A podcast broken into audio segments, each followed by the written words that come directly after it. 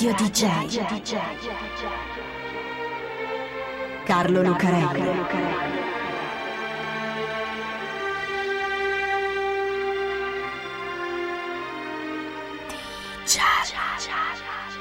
Carlo Lucarelli presenta Di Giallo, il radiodramma di Radio DJ. Salve a tutti, state ascoltando Radio DJ e io sono Carlo Lucarelli qui assieme a Fabio B per raccontarvi un'altra delle incredibili storie di Di Giallo.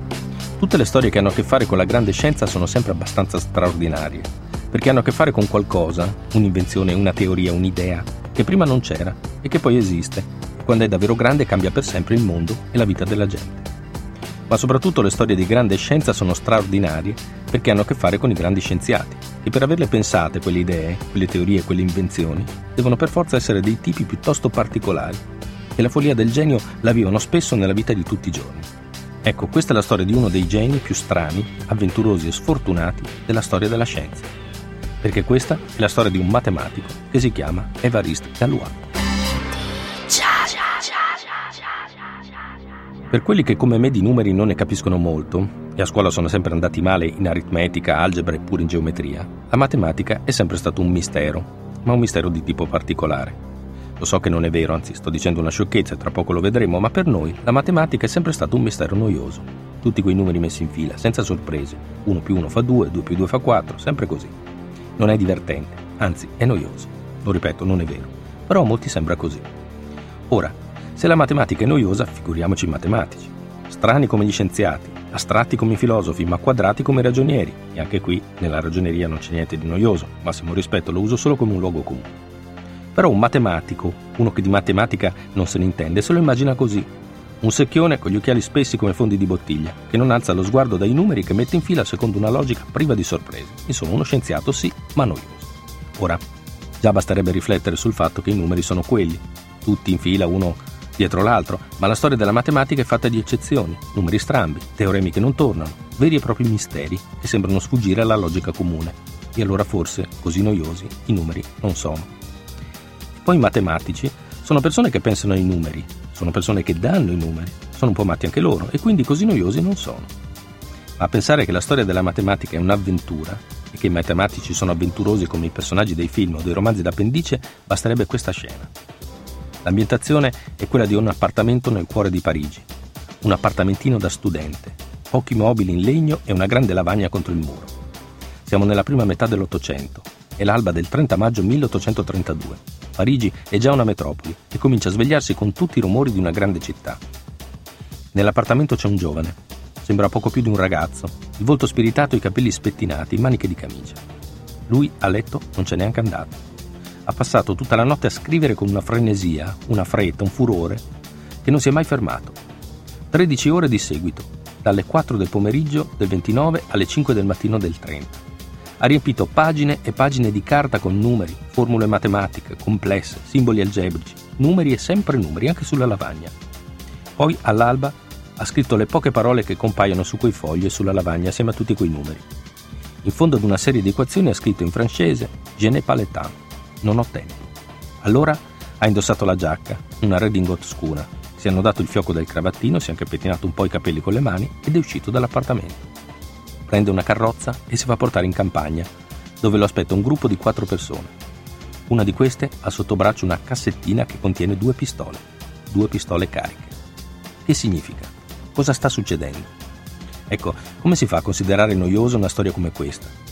come si fa a considerare noiosa la vita di Évariste Galois? Come molti grandi geni, Évariste Galois è un genio incompreso e lo è fin dall'inizio. A scuola il piccolo Évariste va male, o meglio, va bene nelle materie letterarie, soprattutto in greco, ma va male, guarda un po', in matematica. Alla scuola di Bourg-la-Reine, il paesino in cui nasce, e poi al collegio Louis le Grand di Parigi, dove il padre l'ha mandato, Évariste si dimostra uno studente brillante e intelligente, ma prende pessimi voti proprio in matematica. Uno di quegli studenti tipo il ragazzo sarebbe intelligente ma non si applica. Infatti è vero, lui non si applica, perché quella matematica, quei numeri che il professore gli propone, lui li trova noiosi. Ma non nel senso in cui li trovavo io, che non ci capivo niente, nel senso che lui li ha già superati. I problemi che il professore gli pone, lui li dà per scontati, perché sono banali, e li ha già risolti. Così si rifiuta di farli, perché così il giovane Evaristo, un ribelle, uno che ha una gran fretta, che non vuole perdere tempo, uno che vuole tutto e subito e che non accetta nessun tipo di imposizione. A 12 anni, per esempio, organizza una rivolta contro il direttore del collegio, che è un tipo all'antica, molto chiuso e molto autoritario. Comunque, anche se si rifiuta di fare i problemi, anche se non sta buono in classe e viene bocciato una volta, si capisce che giovane Evarista ha una marcia in più, ha i numeri insomma, e proprio in matematica, perché si è letto da solo tutti i testi più difficili e i più moderni autori come Cauchy e Gauss, che sono in quegli anni i luminari della matematica francese ed europea. Così lo promuovono e lo mandano per l'esame di ammissione alla scuola scientifica più prestigiosa di Francia, la Scuola Politecnica Imperiale. Per entrarci c'è bisogno di un esame, ma anche qui la solita storia. Evariste non ha una preparazione quadrata e organica come gli altri studenti. Evariste sa benissimo, anzi di più, solo quello che gli pare a lui, e non si trova neppure a scrivere alla lavagna i logaritmi che gli propongono gli esaminatori, perché lui i calcoli è abituato a farli a mente. Così perde la pazienza, prende un cancellino e lo tira un professore. Bocciato, naturalmente, e in via definitiva. Niente Politecnico per Evariste Galois. Di giallo su Radio DJ. Va bene, niente Politecnico per uno dei più brillanti matematici di Francia. Succede ai geni, lo abbiamo detto, ed Evariste Galois è appunto quello, un genio. Così Evariste ripiega su un'altra scuola, la scuola preparatoria, che dovrebbe diplomare i professori di matematica. È un ripiego, ma non importa, perché il giovane Evariste che ha 17 anni spera sempre di farsi ammettere al Politecnico. Perché con i numeri il giovane Evariste è davvero un genio.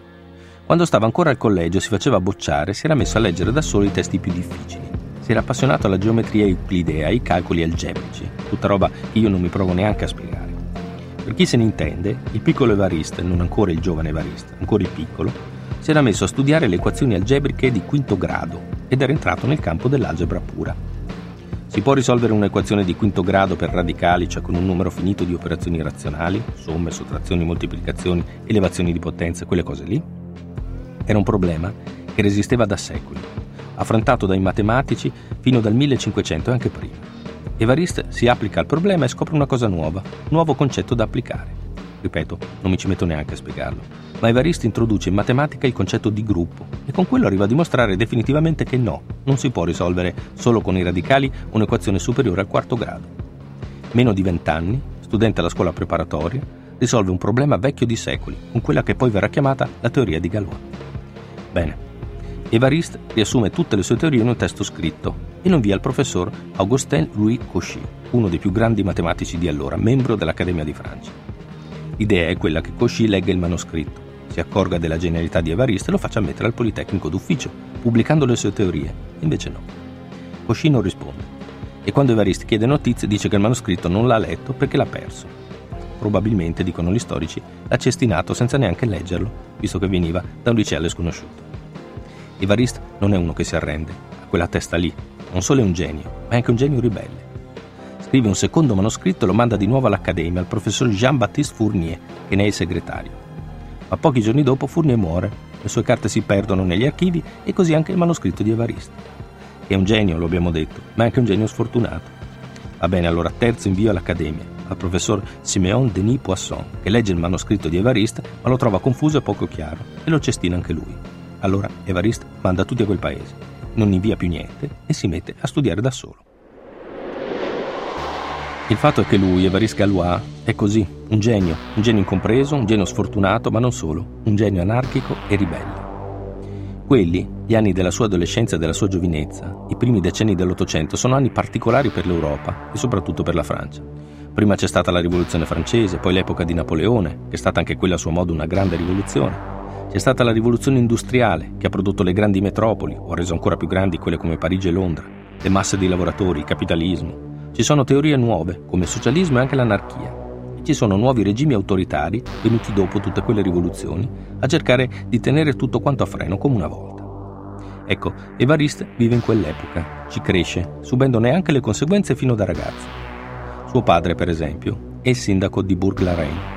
Il signor Nicolas Gabriel Galois è un liberale moderato, un poeta, ma si trova contro il parroco del paese che invece è un reazionario. Il parroco gli mette contro tutto il paese il sindaco viene travolto da una serie di accuse che lo dipingono come un rivoluzionario, un nostalgico di Napoleone, un repubblicano.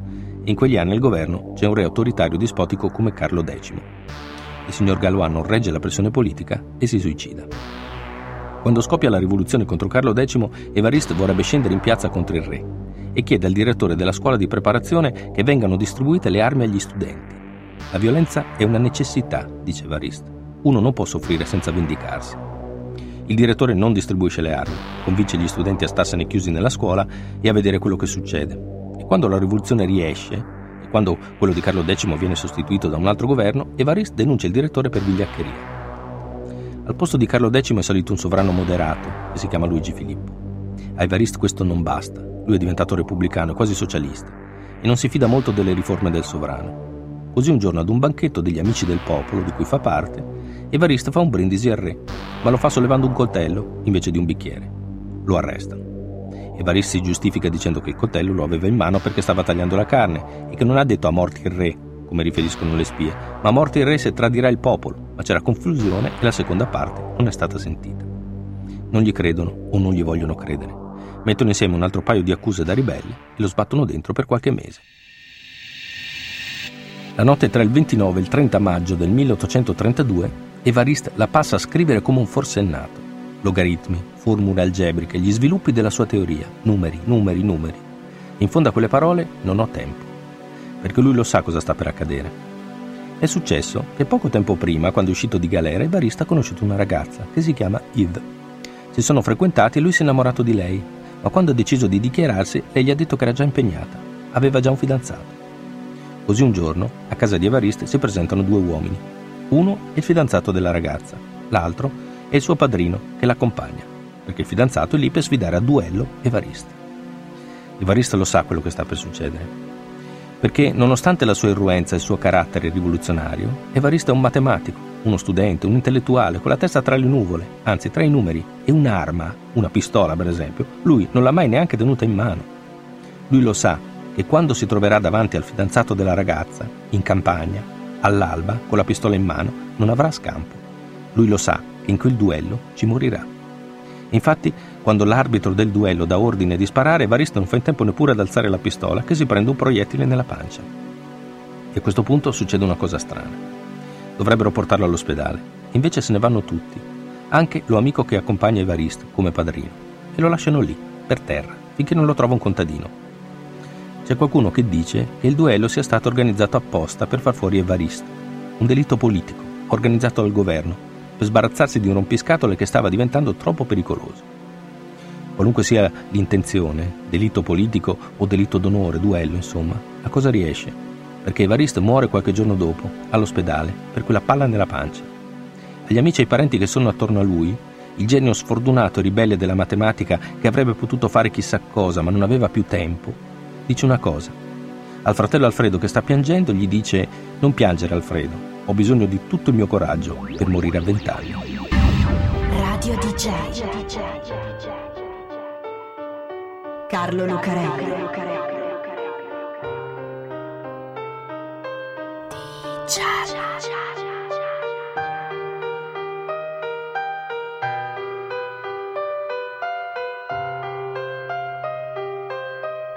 child.